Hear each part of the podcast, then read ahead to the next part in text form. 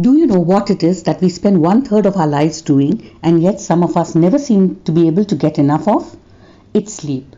The saying, early to bed, early to rise, makes a man healthy, wealthy, and wise, isn't necessarily the best answer. Studies show that while we are able to survive on very small amounts of sleep, we do need some sleep, and lack of sleep or sleep deprivation will have severe consequences of not sleeping at all. Here are some of the reasons to ponder over. A good night's sleep improves productivity, performance, better problem solving skills, and an enhanced concentration and memory performance in both children and adults. Lack of sleep, however, can have a direct effect on many health risk factors such as blood sugar, strokes, and heart disease.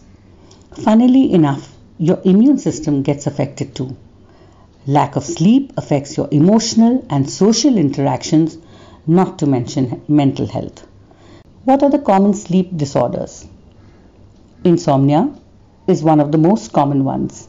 When everyone has a bad night, ever so often, it is said to diagnose someone with insomnia, he or she needs to suffer from the symptoms for at least three months continuously to be diagnosed with the disorder.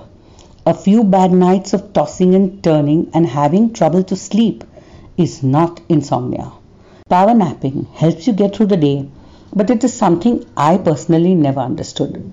But it works for many. Lucky are those who can put their head down and fall asleep anywhere and anytime.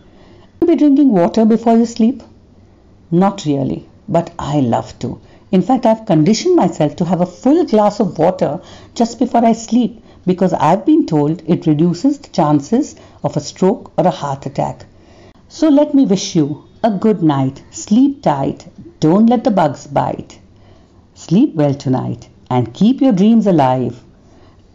If you enjoyed this episode, please come back and listen to more every Monday.